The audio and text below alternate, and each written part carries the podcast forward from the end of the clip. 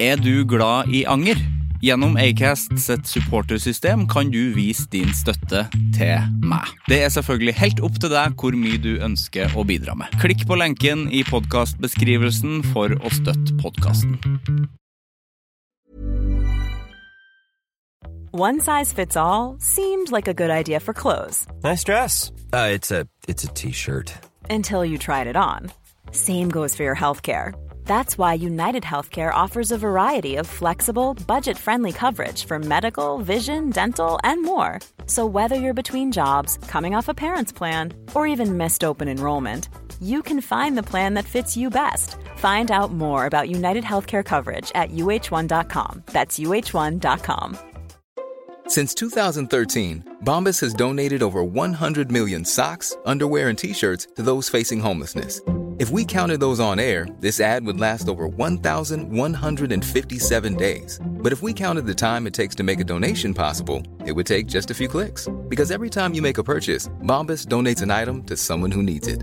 Go to bombas.com slash ACAST and use code ACAST for 20% off your first purchase. That's bombas.com slash ACAST, code ACAST.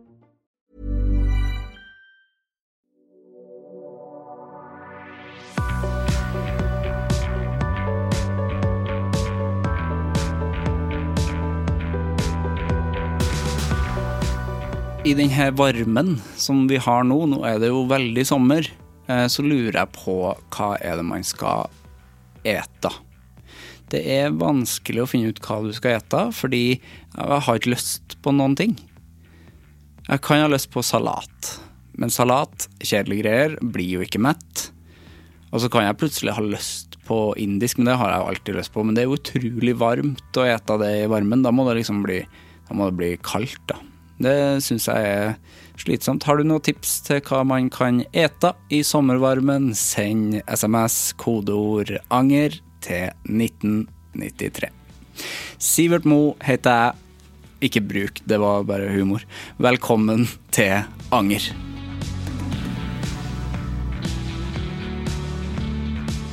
Hilma Nikolaisen er gjest i Anger i dag. Hun er musiker og låtskriver, og livet hennes er i stor grad prega av å unngå angring.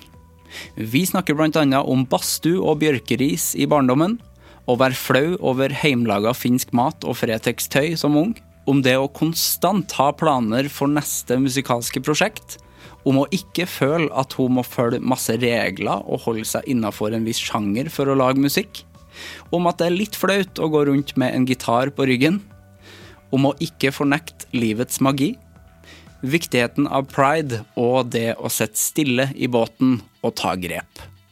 Nå starter vi.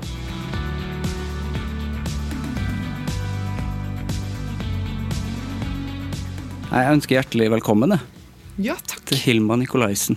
Tusen takk. Så hyggelig at du ville komme hit i varmen. Ja, fytti katta. Ja, Hvordan er du med varme? Eh, akkurat nå føles det veldig intenst, eh, og det gjør det jo ofte. Ja. Men eh, jeg overlever stadig. Og jeg liker når jeg bare gir meg hen til det. Som vi vokste opp med badstue. Eh, Ja. For eh, eh, min eh, mor er finsk, så vi har vokst opp med å en gang i uken bli sånn overopphetet til 100 grader. Koke en gang i uken. Eh, men eh, det med at da, liksom, da har vi gjort det med bare familien, og da blir det noe veldig privat. Ja. Mens nå, å ferdes rundt i byen, eh, der alle liksom plutselig går inn i et slags sånn privatmodus, det syns jeg er rart. ja. Så eh, For da er det ikke bare familie lenger. Nei, det er det ikke. Så, men eh, jeg overlever, og jeg kan like det hvis jeg gir meg hen til det. Men badstue, er det sånn at det skal ha en helse Skal det ha en helseeffekt?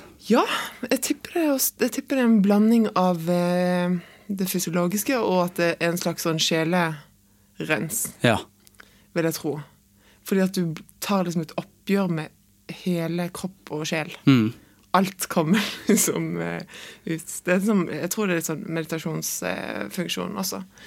Så eh, eh, Men det, jeg tror det er bra. Har du opprettholdt det? Badstue? Altså, jeg har ikke, ikke hatt plass til badstue siden jeg var barn. Nei. Nei, jeg, tror, jeg ville ikke prioritert det. Det hadde fort blitt et studio. Ja. Du oppsøker ikke offentlige bad bare for å gå i badstue? Nei. Når jeg er på reise, så kan jeg gjøre det. Ja. Eh, men det blir noe annet, fordi da går jeg igjen inn i en annen sfære. Jeg ville ikke gjort det her i Oslo og møtt noen som eh, bekjent eller Jeg ville synes det var rart. ja. Mm, det er privat. Jeg syns det er så tungt å puste. Men det er kanskje meninga, det. Ja, ja, så skal du i tillegg skal du piskes med sånn bjørkeris. Ja, det har ikke jeg gjort før. Nei, men det er bare Det er jo helt Det er vilt, rett og slett. På ryggen eller overalt? Eh, Det er på ryggen eh, primært, altså. Og det er jo ikke noe avstraffningsmetode, men det ligner jo farlig mye. Ja. Å koke og bli pisket. Og fortelle om sine innerste synder. Blir man slått hardt? Ja, absolutt. Min eldste bror Emil han er den som tar det her på alvor. Og han kan man slå så hardt at det er helt Nesten litt skremmende. ja. Mm. Merkelig. Hvordan går det med deg ellers? Eh, Tja, hva skal man si? Jeg syns alltid det går relativt bra. Sett eh, fra mitt perspektiv Jeg er veldig positivt reformulerende eh, person. Mm. Så jeg syns det går veldig bra. Så jeg føler at eh, livet er en utfordring, men en interessant utfordring, for å si det sånn. Så liksom tatt grep og sånn, og det er jo ofte vanskelig å ta grep, for det, alle endringer er jo ofte slitsomt. Men eh, nå har jeg tatt noen grep, og så nå er det liksom Ja, nå er det liksom bare liksom eh, eh, Nå komme ut, og så denne her koronagreien her og sånn, og så også vært mye Hessel, Hvis man har barn, så har du også vært lærer Ja. og vært hjemmebarn liksom 24 timer i, i døgnet over eh, i mange måneder. Eh, og gjøre det parallelt med annet arbeid og sånn. Og et forhold som egentlig skulle avslutte da koronaperioden begynte. Ja. Så nå kom vi på en måte ut av den eh, hva kan man kalle det, koronatunnelen, og ser at det gikk ikke så verst. Og da føler jeg en slags sånn Yes! Nå er vi liksom à jour litt med livet. ja, det gikk. Det gikk, og så får det komme nye utfordringer, og det går helt fint. det også. Ja. Du slapp jo også en singel midt oppi Ja, det gjorde jeg, men Ja. det var også litt fordi at jeg eh, Plutselig så ble det jo så akutt det der med eh, Y-blokka-rivingen. Ja. De har jo masa om det her i årevis, men så har det blitt mer og mer. Ok, nå ser vi faktisk at det skjer. Og så gikk jeg forbi, og så så jeg at altså, Oi, shit, nå skjer det jo faktisk. Og så tenkte jeg, jeg kan ikke Jeg hadde lagd en låt da, som var en slags protestlåt i, til denne saken her. En slags kjærlighetslåt til Y-blokka. Og så tenkte jeg, kan jeg ikke slippe den låta der i ettertid og si at det der var en kommentar til det, for den ble lagd og ble spilt inn ganske impulsivt, eller ganske sånn eh, raskt. Måtte, helt direkte på Y-blokka. Eh, greia. Så tenkte jeg at jeg må bare slippe nå. Så da gadd jeg ikke å tenke noe sånn, eh, sånn skrev At vi må planlegge det sånn og sånn hvis du skal inn på de og de listene. Så, så jeg bare tenkte vi slenger den ut så fort som mulig. Lagde en liten sånn video, klippa sammen og greier. Og jeg syns det ble fint. Det ble, liksom, det ble det den skulle være. Og så følte jeg også at i koronagreiene gikk det an å gjøre noe, liksom. mm. Veldig fin låt, da. Så takk, takk. Og veldig sommerlig. Det syns jeg. Så bra. Ja, veldig. Ja? Så bra. Den skal ikke være med på plate, for plate, neste plata mi skal ikke være sommerlig. Nei. Så da, den skal ikke være med. Men så bra, da har jeg en sommerlig låt. Ja, du har det. Vinterplate? Høst? Høst, tenker jeg. Høstplate. Mm, når folk eh, begynner å skjønne at eh, at uh, livet er midlertidig. ja. Det er viktig, og det også. ja, Ja. absolutt. Men har du merka liksom på responsen på låta med at det har vært korona? Har det liksom Nei, vært det mindre? tror jeg ikke jeg skal bedømme på noen måte, altså. Fordi Nei. at eh, jeg gjorde ikke det her under noen strategi i det hele tatt. Så jeg bare eh, posta den på Facebook først, med en video. Og så ble den jo mye hørt og sett fordi at folk var interessert i Y-blokka. Mm. Så derfor så ble det sånn, og det syns jeg var helt fint. For jeg ville liksom det at det skulle være veldig konkret. At det ikke ble bare en slags sånn eh, Y-blokka som en slags eh, gimmick-ting. Nei, ikke sant. Så at det, eh, det er veldig vanskelig å si. Det ble jo ikke radiolista, men det var jo også sånn plateselskapet alltid sier at du skal liksom Du skal planlegge det, da sende det inn så og så lenge før, og så skal det være Og alt det der, det føltes helt tullete hvis du skal gi ut en låt som er litt sånn slags eh, jeg På en måte så har jeg lyst til å gjøre alle, på den, på, alle ting på den måten der. Gjør ting når det føles ektefølt. Sånn, Ikke sitte med en promoplan dritlenge før. Jeg har prøvd å unngå det hele tiden, og ikke tenke strategi. For jeg tror det går på bekostning av inspirasjon. Ja. Og så hadde det jo vært merkelig med Y-blokka-låt neste år, eller ja, til vinteren. Hadde kanskje vært for sent, det Ja. òg. Å finne en annen sak da som det da liksom skal handle om, eller noe sånt. Ja, må Ja. Mm. finne på noe, ja. Ja, det blir jo litt falskt, kanskje. Ja, altså, ja, ikke sant. Så i hvert fall, eh, jeg tror ikke jeg skal si at det hadde noe med korona å gjøre, at ikke den fikk mer oppmerksomhet. Og det er liksom ikke eh, Det var ikke lansert heller som en singel til neste skive eller noe sånt. Det skulle Nei. bare være en sånn kommentar. Så jeg, ikke, eh, jeg tenkte egentlig ikke noe særlig over Men det høres litt godt ut òg, å slippe musikk på den måten. Ja, jeg syns det var, det var digg å poste liksom, sånn, eh, trykke på post på Facebook. Bare, for du har jo sittet og jobba med noe dritlenge. Og noen ganger så er det jo veldig fint å vite at okay, du har planlagt du lage eh, muligheter for at mange skal høre det. Men allikevel så er det altså noen ganger deilig å bare så poste noe og tenke at kanskje én ser det, kanskje ingen ser det. Men det her er liksom bare Nå føles det riktig. Og selvfølgelig kan man ikke gjøre det i alle sammenhenger, men jeg tenker at eh, Mer direkte ønsker jeg ofte at ting skal være. Sånn at man, eh, det er lettere å At det blir mindre kamuflert, da. Og litt digg å bare gjøre det sjøl også. Ja, ja, absolutt.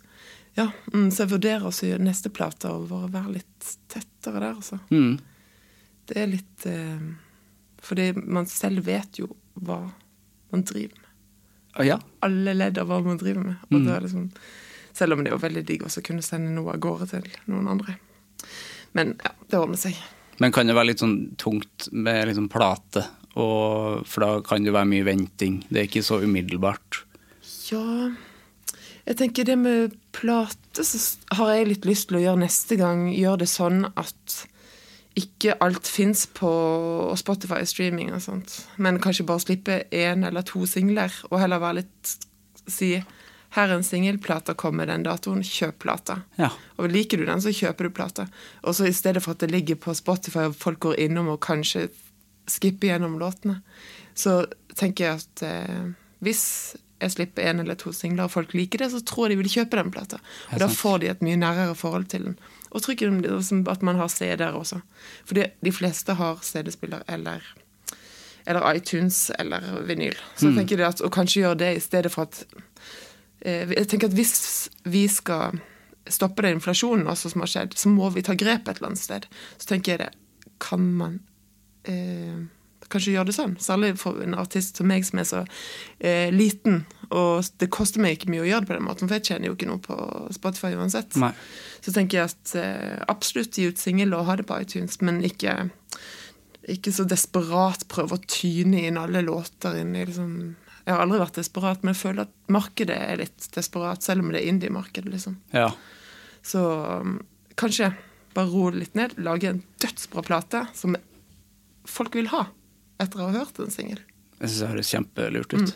Litt sånn Daniel Romano-aktig. Som Ok. En fyr som gir ut Han er fra Canada. Han gir ut uh, I denne tida her så tror jeg han har gitt ut fem plater, liksom. Bare okay. på Bandcamp, og så sletter han det etterpå. Fordi folk bare kjøper det. Yeah. Og så ligger det ute ei uke, og så kommer det en ny skive. Så, så produktiv er det jo vilt å være, da. Men han legger ingenting ut på Spotify Nei. i det hele tatt.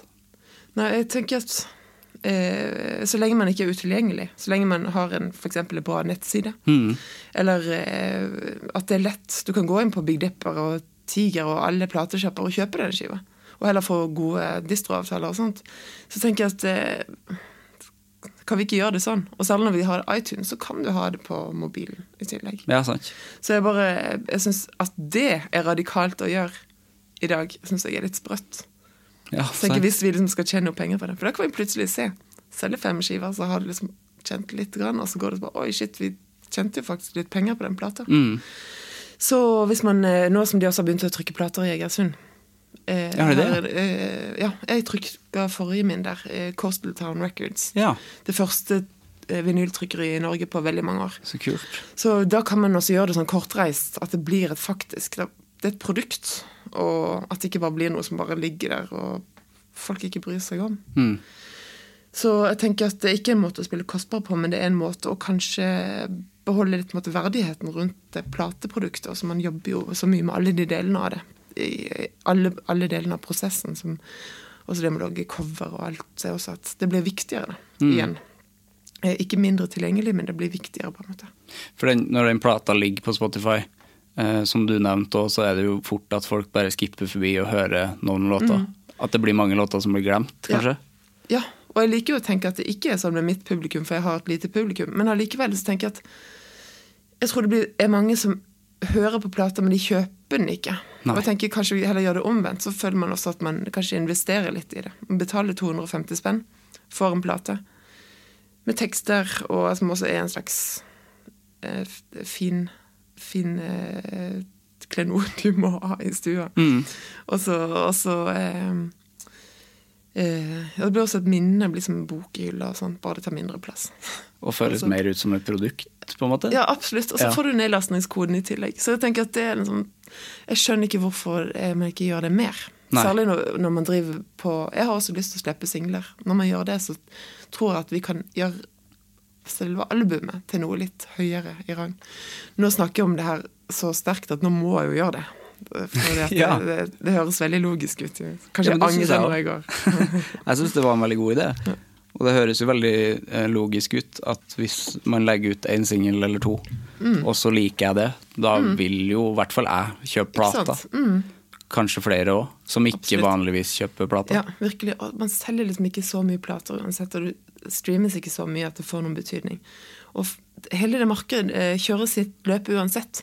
Så jeg tenker bare for at kanskje vi som artister skal tjene litt mer penger, og at vi skal tenke at folk faktisk hører på plata vår, de som har den, så tror jeg det her kan være en lur måte å gjøre det på. Mm. Så eh, jeg kjenner at det frister litt, for da vet jeg også at de som hører på den, hører at de er litt sånn eh, eh, Og vil høre den flere ganger, og ser helheten i det, og vil høre liksom, meningen i det og sånt. Ja. Hvor mange, når du trykker opp vinyl, hvor mange trykker man opp? Jeg tipper det vil være 500. Ja. 500 er ganske Nå faktisk så spilte jeg inn en eh, live vinyl forrige uke. Å, kult. En skikkelig sånn eh, skikkelig rockete greie. Jeg hadde ti, ti pers eh, på scenen og var skikkelig rockekonsert. Ja.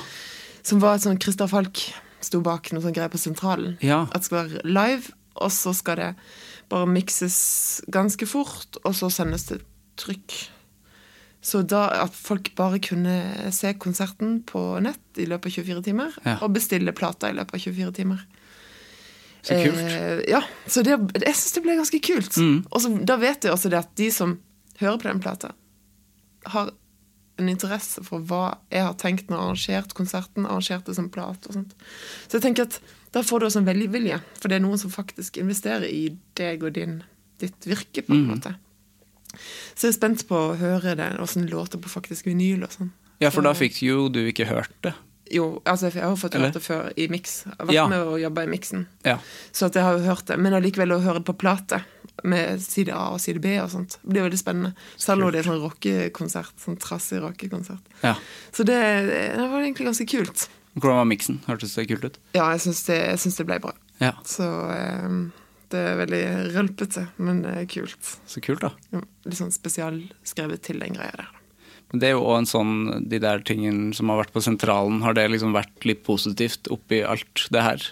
Koronasituasjonen? Det, det tror jeg. Jeg hører rykter om det. Jeg har Ja. fulgt veldig dårlig med, for jeg har jobbet med en, en ny plate under denne koronatiden, eller hva man kaller den. Mm. Eh, så jeg har liksom egentlig ikke fulgt så mye med på hva som har skjedd uansett. For det har liksom vært 24 timer i døgnet med et barn som krever sitt. Mm. Og så prøvd å bruke på en måte denne min våkentida til plate og liksom gjøre noe produktivt for å kjenne at ikke korona skulle være en slags stillstands eh, isolasjonsperiode. Så sånn prøvd av at kommet litt eh, videre. Men jeg tror sånne ting som på sentralen har vært bra for folk som nå skulle vært ute og spilt konserter. Da.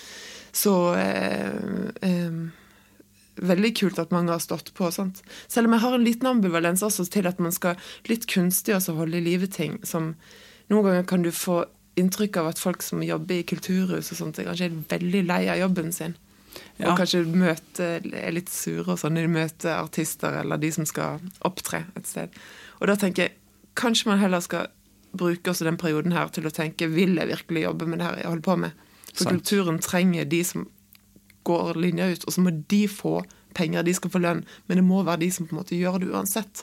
Så de som heller kunne jobbet på kontor med et eller annet annet, kanskje de heller kan vurdere å gjøre det. Og kanskje denne perioden kan være med å understreke litt at en slags lakmustest på hvem som er uh, Ikke hvem, hvem som bør gjøre det, men hvem som ønsker det nok til å måte, orke det. Liksom. For det må du jo. Ja, ikke sant? Det er et Må sånn- ville det. virkelig. ikke sant? Uh, ja, ikke sant. Det, uh, det er hardt uansett, og da.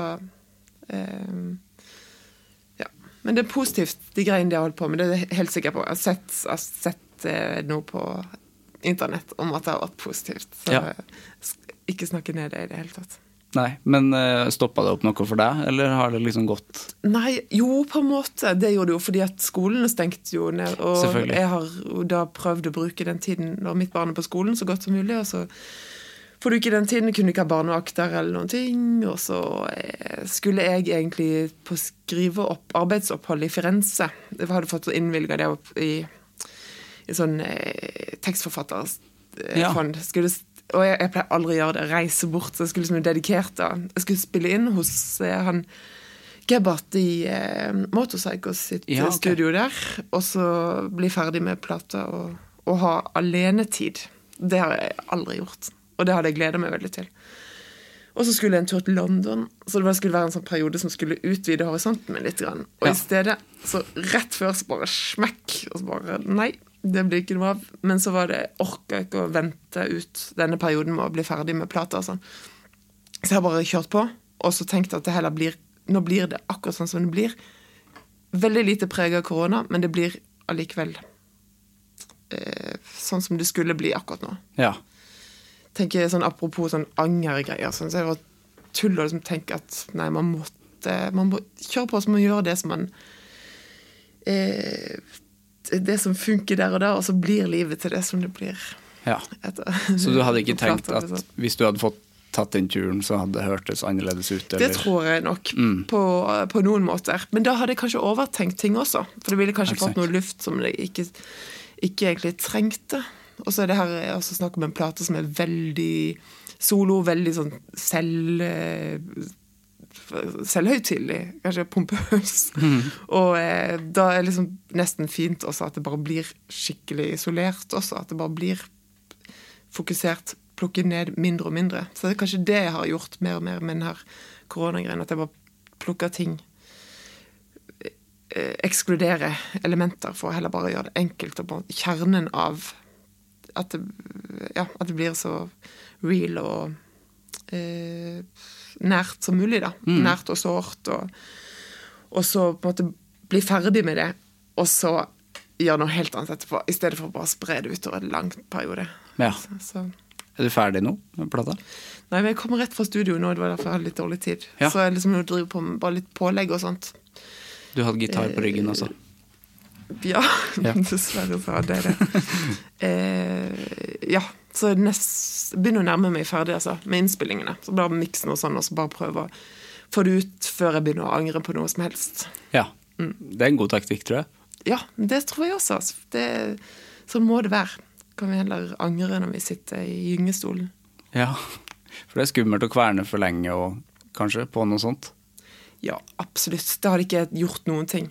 Nesten alt man gjør, er flaut på et eller annet tidspunkt. Og i alle fall de tingene som jeg driver med. For jeg gjør sånn soloting altså, som blir så Det er så pompøst, og det er jo egentlig kjempeflaut å skulle være så selvsentrert. Men allikevel så er det basert på det, og da tenker jeg også bare ikke, be, ikke beklag deg, gjør det. Eh, gjør det ekte. Det bare, bare du som kunne gjort det akkurat sånn, og stå for det. Vær stolt av det. Gjør det. Og så ikke angre. Og så men jeg tror hvis du må tenke veldig mye underveis, så tror jeg det er lettere at det dukker opp sånn anger, angertanker, eller at man begynner å gjøre om ting og sånn. Det har ikke helt Jeg syns ikke det blir like interessant, da. Nei, sant. For at det er også noe av de der Alt det krimskramset som oppstår da underveis, som du ikke helt får på en måte ikke fiksa på, meg, eller ikke helt eh, reflektert over, fordi at du går over til neste tanke. Jeg syns det er interessant nok i seg selv. Mm. Og jeg vet at jeg overtenker veldig lett, for jeg tenker så mye over alt jeg gjør. Så jeg tenker at det får være nok. Push det ut. Stol på at det er bra. Mm. Og det gjør jeg. Jeg stoler på at det er bra. Så jeg, eh, at jeg syns det er bra. Jeg stoler på at jeg syns det er bra. Og noen andre. Det viktigste viktigst med deg sjøl, da, i et sånt type prosjekt. Ja, virkelig. Ja. Virkelig, Hvis man skal gidde å holde på med det her tullegreien. For du syns det er litt flaut? Sånn Altså, jeg syns jo det er Jeg, jeg synes det er flaut hvis jeg ser det på en måte Kanskje hvis jeg hører andre artister også snakke om sitt eget Ja. på den måten, så blir det sånn Fanken heller, jeg sitter også og snakker sånn om mine greier. Og som om det var det viktigste i verden. Men det er jo det viktigste for meg. Og så plutselig er det noen også som, som jeg snakker om, som hører på min musikk, og som sier at det har fått betydning for dem. Og de har liksom eh, At det har fått en plass. Og det på en måte for å leve litt sitt eget liv. Og det tenker jeg validerer det. Og da er det noen som har skjønt det. For da handler det jo ikke bare om deg lenger heller. Nei, ikke sant? Ikke bare det. Og så blir det også at det, ikke, det som jeg gjorde for fire år siden, handler ikke om meg nå. Det Nei. handler om meg da. Og så blir det som skjer nå, en, det er liksom linjen som går videre. Og hvis man holder seg tett på den linjen hele tiden, så blir den mer og mer interessant. For du kan frigjøre deg fra Du er knytta til det, men du kan allikevel frigjøre deg, fordi at du kan hele tiden gå videre. Så jeg syns det er veldig sånn Det er så viktig å bare holde seg tett på den. At det blir autentisk til hva man vil nå. Det syns jeg er superviktig.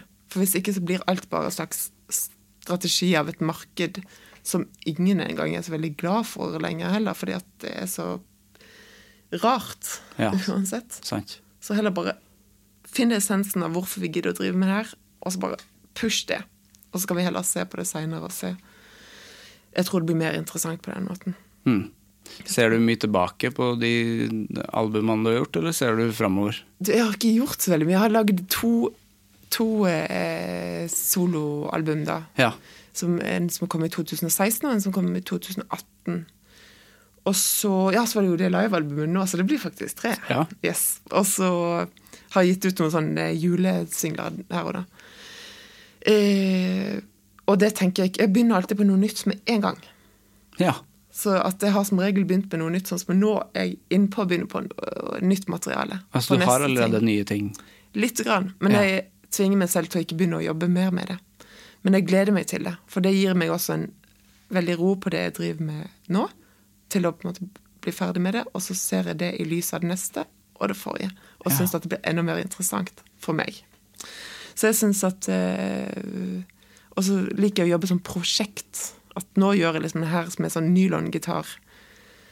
Veldig eh, pompøst og nært. Med veldig nede. Og så neste tingen skal liksom blæste og være mye på en måte Mye mer rufsete enn hva jeg har vært tidligere. Og mye mer fandenivoldsk. Og det tenker jeg liksom gir så mye til hverandre, de ulike prosjektene. Så det er veldig deilig når man gjør solo, å kunne gjøre sånn avdelinger. For det gjør at man gleder seg til hvert måte, kapittel. Det er Ja, ikke sånn nå skal jeg lage en ny skive med cirka de låtene som sist. Sånn kommer det aldri til å bli. Nei. Så holder jeg på så lenge jeg på en måte gleder meg til neste. Og er stolt av det forrige. Ja. Og det er du. Det er du. Ja, det, det er faktisk er Så det. bra, da. Men, så det er aldri helt stopp? Når du er ferdig med noe, så er det ikke Nå eh, har jeg ikke noe å Nei, skrive, eller nei som regel så har jeg litt for mye sånt. Jeg kan kanskje bli litt sånn stressa. Det betyr ikke at alt er kjempebra, men ting som jeg har lyst til å gjøre. Liksom. mm. Og lyst til å gjøre sånn som nå, og lært meg litt å spille på nylongitar, er liksom noe, også noe nytt å sette seg inn i. Så det har jo også vært litt, sånn- litt den greien å bruke instrumenter som ikke har vært vant med. Som man kan få holde på å le seg i hjel av i studio fordi at jeg er ganske dårlig, men allikevel, hvis man bare jobber med det, så blir det riktig. Det blir på en måte bra nok på sin måte. Men i hvert fall da får man, så, man har nok å jobbe med hele tiden. Så til neste greie så er liksom skal jeg bruke helt andre virkemidler igjen, som jeg liksom gleder meg til å gå inn i. Men du kan ikke begynne med nå, for det går ikke. Jeg må Nei. liksom fokusere på det jeg gjør nå. Liksom, eh, Klarinetten og alt det der som er Ja. Så, eh, men det er veldig gøy å jobbe sånn. Det, det er bra å si det nå høyt til deg, for da blir jeg klar over at det er en veldig sånn fin, inspirerende måte å, Ja. å jobbe på. Så at det er driv som er på en måte bare styrt innenfra. Kan folk like det eller ikke? Men blir veldig glad når folk liker det, for da føler jeg også at at det validerer at jeg bruker så mye tid på det. At jeg ikke er gæren eller noe sånt. Nei, Eller for gæren. det syns jeg ikke du er. Nei. Eh, Men er det veldig forskjell på hvordan du spiller på nylon og stålstrenger? Ja, veldig. Det er det. Veldig. Altså, nå bare Jeg tror det har vært sånne ting som var tabu. Sånn som meg, eh, meg og min eh, bror Ivar spilte band i, i, i vår barndom opp igjennom. Så var det liksom det at det var så ekstremt strenge regler for hva du skulle gjøre. Liksom, du var flinkest hvis du klarte å spille fortest med, med liksom plekter. Det var liksom fort, Hvor kjapt klarte du å spille? Det var liksom det. Og så barregrepene som skulle være så banale som mulig. Hvis noen liksom begynte å røre i andre strenger, så var det bare sånn Du, nå slutter du med det med en gang. Ja. Så at det at først nå, i de siste årene, som jeg liksom har testa sånne ting, bare det med fingerspillet f.eks. på en nylonstrengsgitar, og på en måte tørre å gå inn og prøve å gjøre fine ting der, det er noe helt annet enn å liksom bare, bare liksom strømme og liksom tenke på attack og sånt. Så det liksom, det er helt veldig interessant for folk som ikke driver og spiller instrument. Men Jeg syns det er interessant. men, det, ja, men Ja. jeg synes det er veldig du, du får en helt ny tilnærming til det å spille, og det å gå inn i, i låter og melodier. Hele approachen blir annerledes. Og så syns jeg det er fint også at at sånn som, det her skal være en nylonplate. At de fleste låtene liksom kretser rundt nylongitaren. Det er også for å gi meg den rammen at ikke jeg plutselig skal safe med å gjøre andre ting. Ja, sant. Så det er liksom det og- Og eh, Ja, og elgitarer. Det Hvis du spiller elgitar, det blir en helt, helt annen, annen ting. Så det har jeg liksom prøvd også nå. Ikke elgitarer. For dette, det er mye lettere. Men ikke gjøre det, kan du løse det på en annen måte. Så blir neste plate også mye mer blir mye kulere, fordi at da kan du gå inn i det rommet igjen, som er helt, helt annerledes. Eh, så ja, jeg syns det er en interessant måte å gå fram på. Ja, Men har det vært vanskelig å kvitte seg med de strenge reglene? Hvis du, siden du har hatt det Ja, før? altså, jeg kanskje prøvde å kvitte meg litt med de reglene, nesten litt på trass også, for det var sånn eh, at Nå skal jeg liksom tørre å prøve å lage noe liksom bra og liksom Jeg kanskje ikke prøv, tenkte at jeg skulle prøve å lage noe komplekst, men nå skal jeg det skal få lov til å inneholde alle de detaljene jeg vil. Mm. Eh, eh, og det syns jeg liksom har funka for min egen del.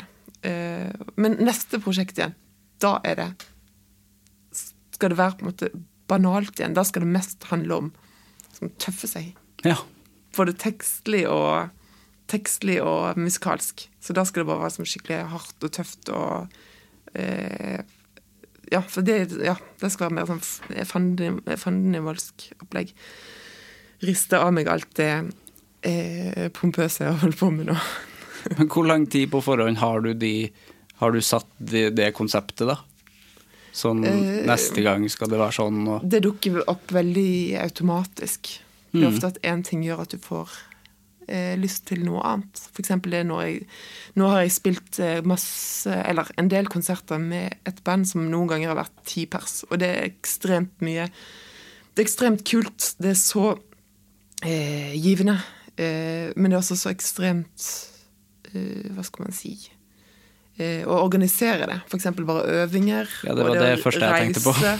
Og det å øve inn ting, og plutselig er det en som ikke kan det, så må du øve inn en ny. Mm. Og så der, Det er så Bare det å avtale en øving er vanskelig, og så skal man Det er veldig mye å ta hensyn til.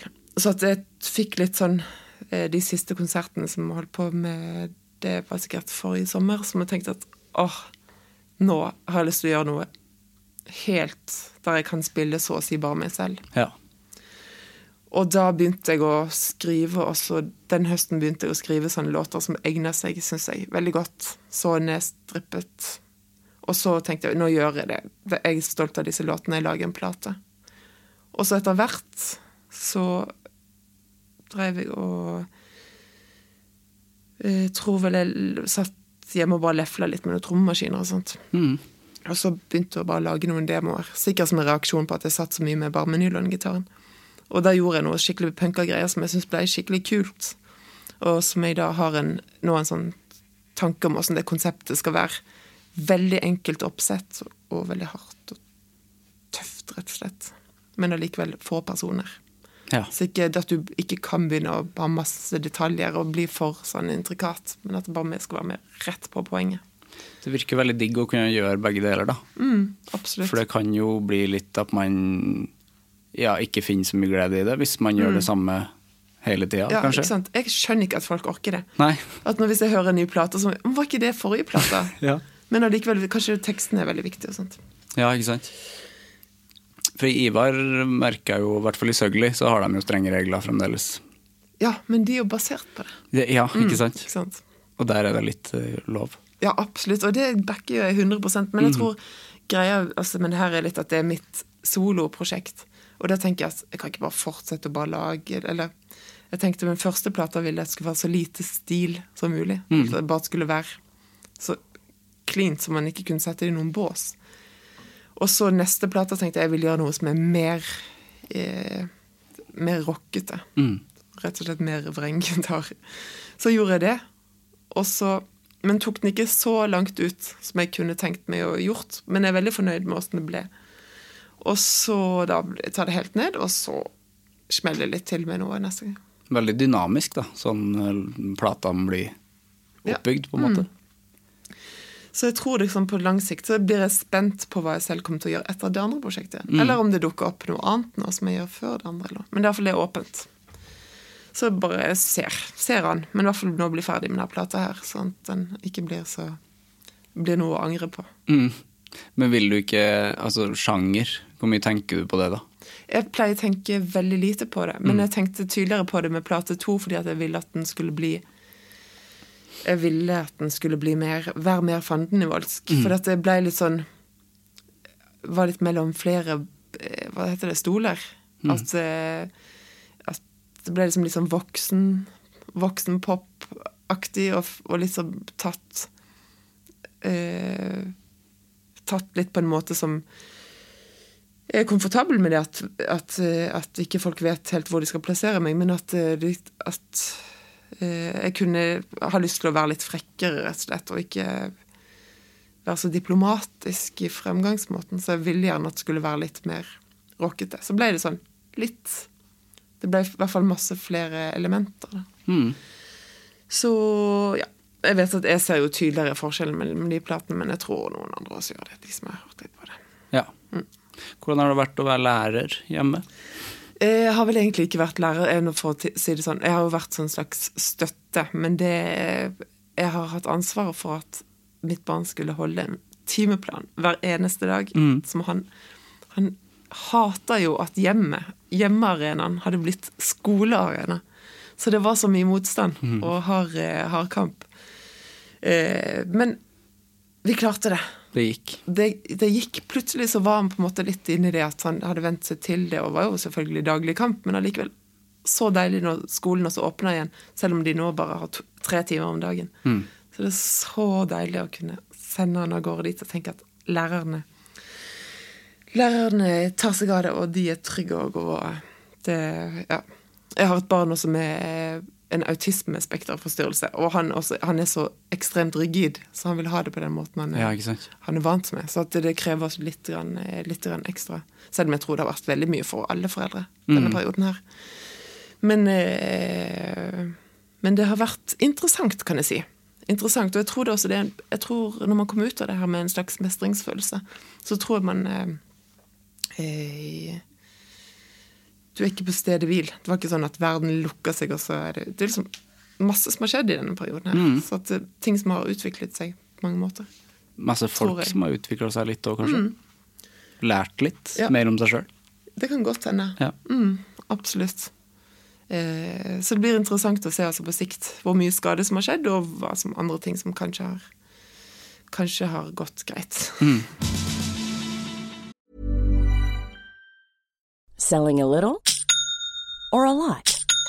Shopify helps you do your thing however you cha-ching. Shopify is the global commerce platform that helps you sell at every stage of your business. From the launch your online shop stage to the first real life store stage, all the way to the did we just hit a million orders stage. Shopify is there to help you grow. Shopify helps you turn browsers into buyers with the internet's best converting checkout. 36% better on average compared to other leading commerce platforms because businesses that grow grow with Shopify. Get a $1 per month trial period at shopify.com/work. shopify.com/work. Jewelry isn't a gift you give just once. It's a way to remind your loved one of a beautiful moment every time they see it. Blue Nile can help you find the gift that says how you feel and says it beautifully with expert guidance and a wide assortment of jewelry of the highest quality at the best price. Go to BlueNile.com and experience the convenience of shopping Blue Nile, the original online jeweler since 1999. That's BlueNile.com to find the perfect jewelry gift for any occasion. BlueNile.com. Vi må snakke litt om anger, da. Ja, sorry, inn- nå ble jeg veldig mye på det. Nei, det er jo det jeg vil snakke om, Det egentlig. er. Men vi må snakke litt om anger òg. Hva er forholdet ditt til det? Eh, kanskje litt sånn i tråd med det vi har snakket om nå. Så angrer jeg ikke veldig mye, altså. Jeg tror kanskje jeg er en sånn person som mange utenforstående vil tenke at jeg burde angret mye. Ja. Fordi at jeg har liksom et, hatt veldig sånn lite A4-aktig liv. Droppa ut av eh, videregående. Første år flytta til Oslo da jeg var 17 år. Jeg spilte i band og Jeg gjorde ikke så mye ugagn, men allikevel tok tatoveringer og sånne ting som Som eh, man bør angre på, da. Og, ja, og det å ikke ta utdanning, da, når du, når du burde to, Jeg tok ikke lappen. Alle de tingene som jeg tenker at sikkert mange tenker at man burde angre på. Så tror ikke jeg selv har kjent Og jeg fikk barn også. Jeg ble gravid da jeg var 20 år, fikk barn da jeg var 21. Sånne ting. Eh, så tenker jeg at eh, eh, det, det som Hvis du har levd det livet, så går det ikke an å gå tilbake til et sted og angre på noen av de tingene. Fordi Da er du fullstendig fornektelse hvis du skal begynne å gjøre det. Det blir som at du eh, eh, Alternativet, da, da at du hadde gått et, tatt et annet valg der. Mm. Da ville du gått en annen vei. Og da blir det jo bare fantasilek om hva livet ditt hadde vært. Så at, jeg tenker det at man tar de valgene man gjør, er jo liksom Det er jo litt av livets magi også. Så jeg tenker med en gang vi angrer på det, så fornekter vi også på en måte litt livets magi. Vil vi at det skal være algoritmestyrt på en sånn måte som fornuftsbestemt? Det vil vi jo ikke. Så jeg tenker at jeg ganske tidlig slo meg til ro med at det er sånn livet mitt skal være, og kanskje det å ha litt ro på å ta avgjørelser. Eh, eh, men etter at jeg ble mor, så kanskje også ble jeg litt redd for å gjøre ting som jeg angrer på. Så at jeg var kanskje litt redd for å eh, ta, hoppe i ting som jeg kanskje burde turt å hoppe inn i. Eksempel at jeg, jeg tok en Jeg er glad for at jeg gjorde det, men jeg tok en utdanning da i voksen alder. Jeg hadde spilt i, i, i band eh, med broren min Emil i Serene Manesj i, eh, i eh, ganske mange år, da. I hvert fall i fem år, eller noe sånt. Og så tenkte jeg at shit, nå har jeg ut, jeg angrer sånn på at jeg droppa ut av videregående. Jeg angrer sånn på at jeg ikke tok utdanning tidligere i, i dette bandopplegget. At jeg kunne liksom gjort det før. Nå har jeg bare spilt i band i, i, eh, i fem år og har liksom ikke kommet noen vei. Og Det kjentes ut som det var noe som mangla, ja, litt fordi at det var ikke mitt band heller. Det var mitt bror, min brors band, og at det liksom bare, det var det jeg gjorde. Eh, så at jeg kjente nå har jeg ingen muligheter. Det var måte, kanskje ikke noe som mangla, men det, var, det som manglet, var alternativer. For man kunne valg, eh, ha valg i livet. Og jeg følte at da var det ikke helt det. Da var det mer at jeg var føltes litt låst, på en måte. Så da tenkte jeg at jeg skal ikke angre mer, så nå begynner jeg å ta en utdanning. Så måtte jeg jo ta videregående også, så det tok fem år å bli sosionom. Ja. Men det var likevel da, eh, det var litt også for at jeg ville ikke gå og tenke at jeg burde gjort. Så jeg gjorde det, og så var jeg også eh, tok vel noen andre valg også som var litt sånn fornuftige, som jeg trodde var fornuftige. Og så var det noen, var det noen sånn forhold som jeg var i som jeg ikke turte helt å gå for, fordi jeg tenkte at jeg var redd for å angre. Og var Ja. redd for at det skulle være for seint. Sånne ting som jeg tenker nå i ettertid. Jeg burde vært mer stolt litt på at eh, det er ikke farlig, gi deg hen til disse tingene. Særlig siden jeg tok den der femårsutdanningen. ja. Men så var jeg ferdig med den utdanningen, og så tenkte jeg at ok, nå har jeg det. Hva ønsker jeg å gjøre nå? Og da begynte jeg jo på første soloplata med en gang.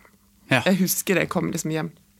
Hadde hatt tatt siste eksamen, og så bare Yes, nå begynner jeg. Og så bare var jeg 100 med å dedikerte meg til det. Så det var da den greia begynte. Men det var mye lettere å gjøre det når jeg da hadde gjort den utdanningen først, også for å vite at det her er ikke noe jeg kommer til å angre på.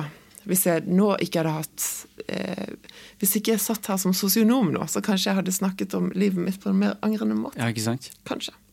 Det høres ut som du har liksom gjort mye i frykt for å angre òg, da. Ja, kanskje. I hvert fall, i hvert fall, eh, no, i hvert fall noen ting, ja. Mm. Eh, At du vil absolutt unngå det. Ja, absolutt. Kanskje det er for at hvis man har, eh, hvis man har barn, og kanskje spesielt hvis du har barn og har fått barn veldig tidlig, så er det, i hvert fall jeg veldig bevisst på det, at ansvaret man har i det, og veldig redd for å ikke være eh, perfekt, eh, perfekt ansvarsperson. Derfor så at da var det det viktigste for meg, så jeg turte ikke å risikere på en måte, noen, noen ting der. Så det var liksom bare ok, nå alt skal være retta inn mot å være en god mor for han, og særlig siden han også hadde noen ekstra behov og sånn. Så var jeg veldig redd for at liksom, jeg skulle gjøre trå feil, eh, og at jeg skulle angre også på vegne av han, på noen måte. Så, men så har det bare de årene som har fulgt nå, de siste årene, så føler jeg meg mye mer trygg altså, på at hallo, du er et fornuftig menneske, du er en trygg person. Fuck it, gjør det du kjenner er riktig. Det blir riktig. Så jeg liksom eh, eh, Jeg har angra veldig lite de siste eh, eh, Ja, det siste, altså, det tror jeg. Så Men det handler også litt om å ta grep, tenker jeg. Også at man kan jo lære av ting. At man eh, At man kan kjenne. Man kan bruke måte, Anger er jo en slags Hva skal man kalle det? En slags eh, verdibarometer, eller en slags sånn refleksjonsteam inni seg selv. For mm. det, at du, Den angeren kan jo også komme uten at det er liksom angstanger. Det kan jo også være det at du bare kjenner at 'oi, det kunne jeg gjort annerledes'. Hva var det som skjedde? Hva var det som skjedde her? Hvorfor tok jeg det valget? Hva bør jeg gjøre neste gang? Sånt. Men kanskje for at vi mennesker skal kjenne at, at, det fakt at For at det skal funke på oss mennesker, da, så må det kanskje ha en sånn angstkomponent for at det skal være effektivt nok. Så vi må kanskje kjenne det som en slags angst, at vi angrer, for å lære noe av det og faktisk gjøre noe med det. Hvis man skal tenke hvorfor det her anger har en funksjon, Ja. eller, eh, og at det er knyttet til angst og sånn. At man må kjenne at det er litt ukomfortabelt. Ja, ikke sant? Og du faktisk tar grep. Det er kanskje litt det. At man tar grep, for at det, Hvis man bare sitter og tenker at nei, jeg kunne gjort det sånn, jeg kan gjøre, og blir veldig sånn relativistisk, så får man ikke gjort noen ting. Så jeg tenker Noen ganger er det bra at du kjenner sånn stikk at å, shit, sånn skal jeg ikke gjøre det. Gjør det. Husk det neste gang. Og så gjør du det sånn. Hva med skam? Skam, ja. Jeg tror jeg har skamma meg ganske mye i livet. altså. Jeg skammer meg ganske lite nå. Jeg kjente jo litt når jeg kom hit og gikk med gitar. Da kjenner jeg en liten skam. Hvorfor det? Men det er jo absolutt ikke alvorlig. Det er jo litt den der eh, som jeg vet at Ivar også har snakket om, at det er flaut å spille i band. Ja.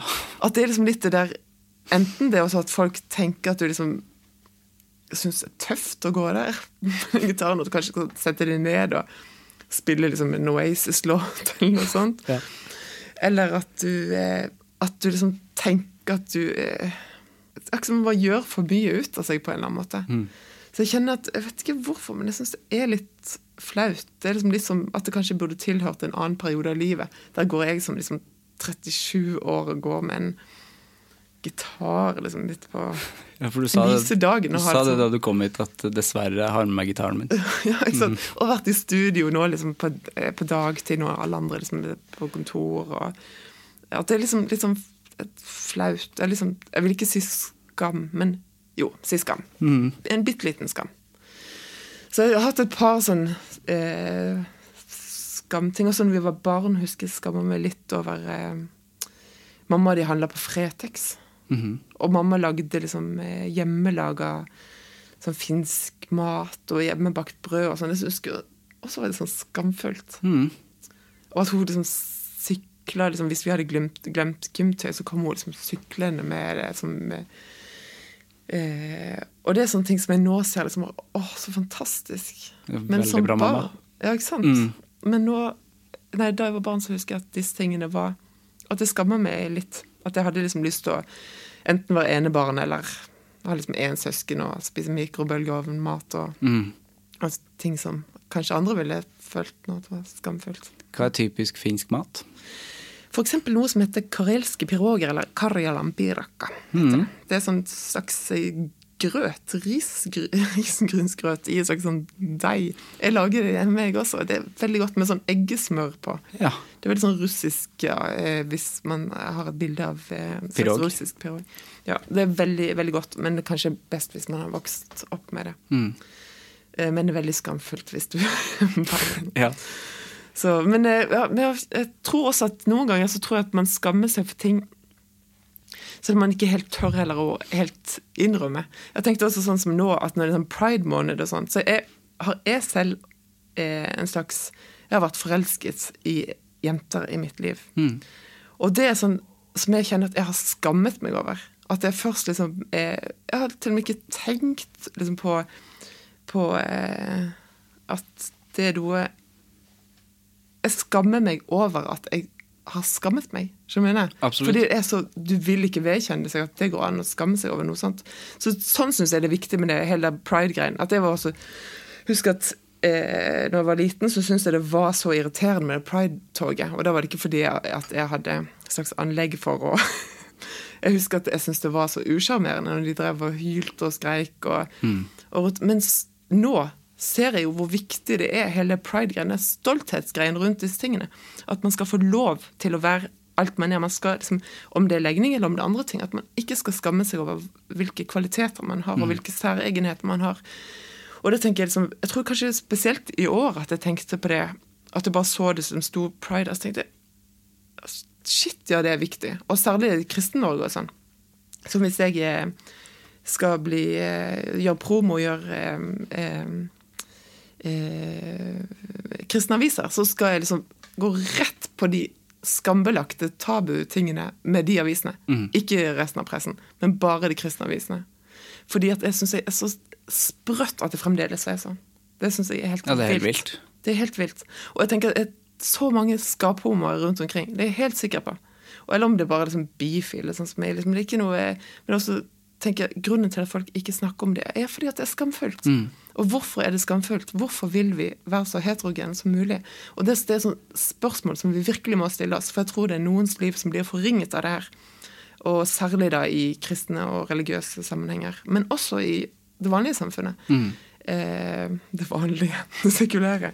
Ja. At eh, eh, eh, Jeg tror at det er mange da som på Hvis vi skal snakke om anger her, så tror jeg det er mange som på dødsleie eller predødsleie i gyngestolen eller noe, kommer til å angre mye på at de lot den eh, skammen da eh, styre livet deres så langt. For det, det blir igjen Hvor begynte man å ta konforme valg? Var det når du gikk i barnehagen? Var det når du gikk i første klasse fordi du ikke turte å, å gå med den eh, genseren, eller at du ikke turte å høre på det bandet? Eller sånn. Og så tok du et valg som styrte deg i en retning. Mens hvis vi så tidligst mulig lar folk få lov til å være hvem de er, så tenker jeg ikke bare når man er barn, men også når vi er liksom der vi er i livene våre nå, at vi tør liksom å ta de valgene som er riktige for oss, eh, og blir støtta på alle måter, eh, så ender vi alle opp med de livene vi skulle hatt. Eh, For at jeg kjenner meg òg igjen i det der, eh, i hvert fall når du nevnte liksom skam med musikk. Fordi at jeg begynte å høre på rock fordi at eh, de andre gjorde det da jeg var yngre. Jeg ville egentlig høre på Jeg var veldig glad i country, men det var jo ikke, det var ikke lov. Ja, ikke? Men det blir også livets magi. Ja. At du har blitt ved rocken på mange måter. Ja. Som i hvert fall som person. Jeg har jo det. Ja. At du ikke sitter her med cowboyhatt. Nei, men nå er jeg jo ikke flau over country, men det var jo Nei, mange ja. år at det Mm. var flaut. Ja, ikke sant.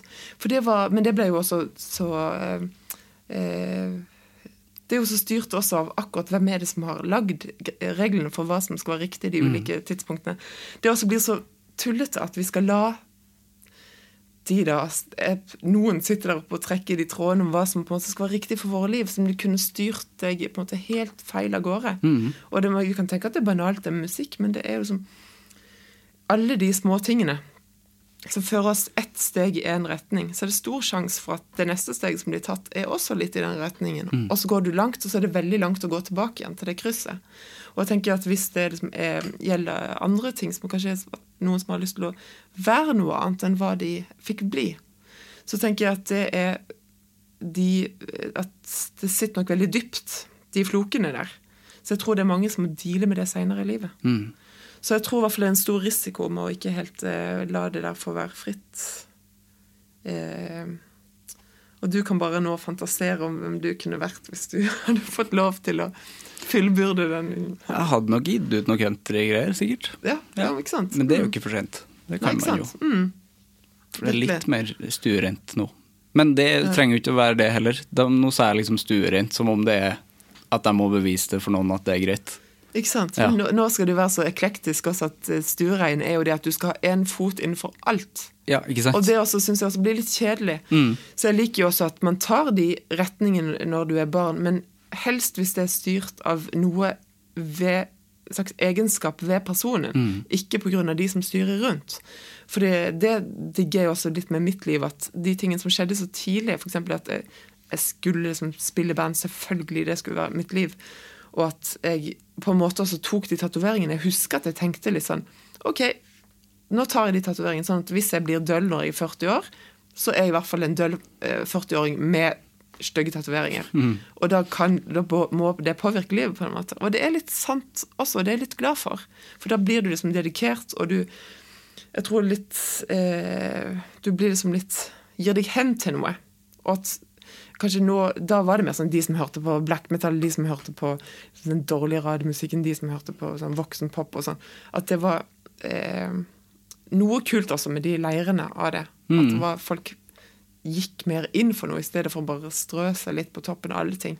Og at de folka som også spilte de ulike tingene, var ofte veldig bra fordi man spesialiserte seg på en, en ting, i stedet for å kanskje være litt sånn influenser av den plata der, og at ting blir mer en slags sånn oppskrift på åssen ting skal låte korrekt og sånt. Sant?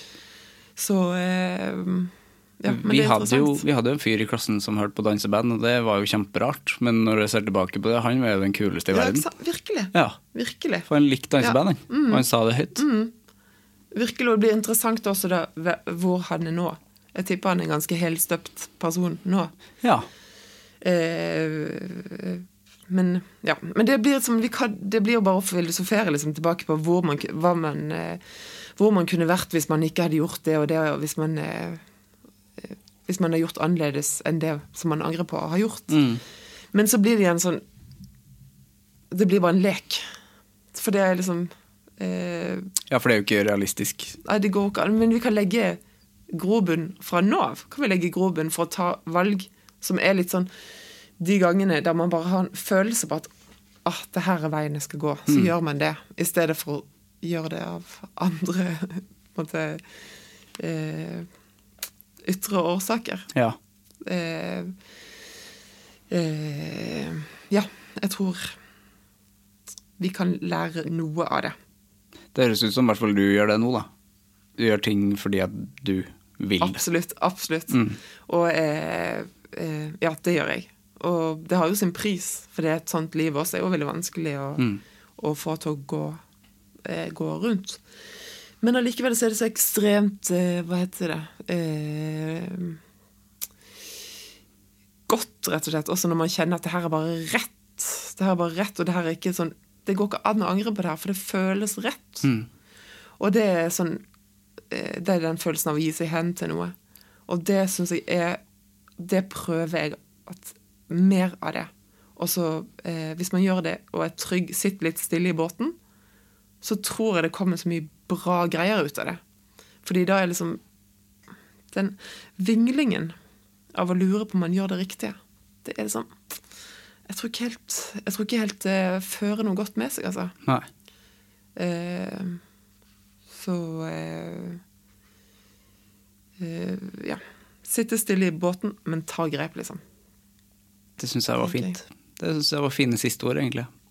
Yes. Mm. Nå ble det veldig mye musikk eh, av min musikk og sånn, men eh, Men det, var, det er jo der det handler om. Mm. Og det var anger gjennom hele, syns jeg. Det, Ikke sant? Ja, Mm. kjempefint. Jeg har bare et siste spørsmål. Ja. Hvem syns du jeg skal snakke med i en annen episode av Anger? Jeg ville synes det var veldig gøy hvis du hadde snakket med min søster Elvira. Mm. Da tror jeg du hadde fått mye å tenke på. Ja. Men hvis ikke hmm, Hun er hjertelig velkommen. ja. Så bra. Men eh, kanskje det, eller Tommy Akerholt. Han tenker jeg Det er interessant hvis han ikke angrer på noe. Men kanskje han ikke gjør det. Nei, sant? Nei, Emil Nikolaisen. Ja. Spør Emil. Det har jeg lyst til å høre på. Jeg tviler om han sier ja, men spør. Mm. Det hadde vært dødsgøy å høre på. Ja. Ja. Har du noen gang snakka med han om anger? Om anger? Mm. Ja, jeg tipper at det kan komme opp kanskje én gang per gang. Nei, det vet jeg ikke. Eh, men eh, det ville vært interessant. Det Jeg tror jeg skal spørre begge de to. Elvira og Emil. Ja, gjør det. Så har jeg hele familien har jeg vært sant? Nei, du mangler noen til. Altså. Ja, det gjør jeg jo. Alle er velkommen. Eh, tusen hjertelig takk for besøket. Og takk for at jeg fikk lov.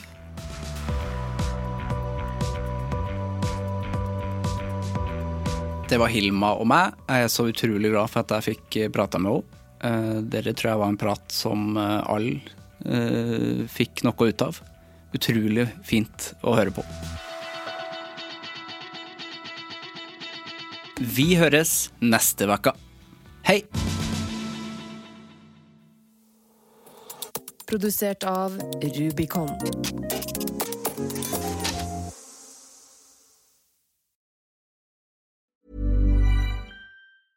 Even when we're on a budget, we still deserve nice things. Quince is a place to scoop up stunning high-end goods for 50 to 80% less than similar brands. They have buttery soft cashmere sweaters starting at $50, luxurious Italian leather bags, and so much more. Plus, Quince only works with factories that use safe, ethical, and responsible manufacturing. Get the high-end goods you'll love without the high price tag with Quince. Go to quince.com slash style for free shipping and 365-day returns. Planning for your next trip? Elevate your travel style with Quince. Quince has all the jet-setting essentials you'll want for your next getaway, like European linen, premium luggage options, buttery soft Italian leather bags, and so much more. And is all priced at 50 to 80% less than similar brands. Plus, Quince only works with factories that use safe and ethical manufacturing practices. Pack your bags with high-quality essentials you'll be wearing for vacations to come with Quince. Go to quince.com slash pack for free shipping and 365-day returns.